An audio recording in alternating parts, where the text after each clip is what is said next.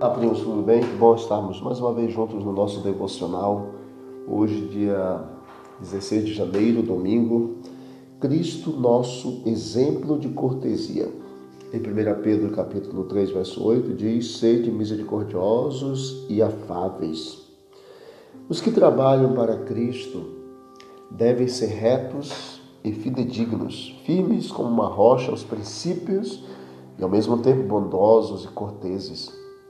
A cortesia é uma das graças do Espírito. Lidar com o espírito humano é a maior obra já confiada ao homem. E quem deseja encontrar acesso aos corações precisa ouvir a recomendação: sede misericordiosos e afáveis. O amor fará aquilo que o argumento deixar de realizar. Mas a petulância de um momento, uma só resposta áspera, uma falta de polidez cristã em qualquer pequenina questão pode dar em resultado a perdoar a perda de, de amigos, a perda de familiares, bem como de influência. O que Cristo era na terra, o brilho cristão se deve esforçar por ele, por ser também.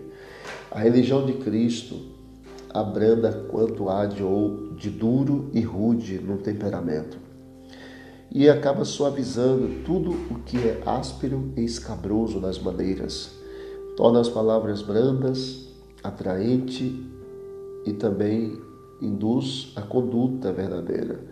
Aprendamos de Cristo a maneira de harmonizar o alto sentimento de pureza, de integridade com a disposição feliz. O cristão bondoso, cortês, é o mais poderoso argumento que se pode apresentar em favor do cristianismo. As palavras bondosas são como orvalho e brandos chuveiros para a alma, diz a palavra de Cristo a respeito. E nos seus lábios se derramou a graça para que soubesse dizer a seu tempo uma boa palavra ao que está cansado.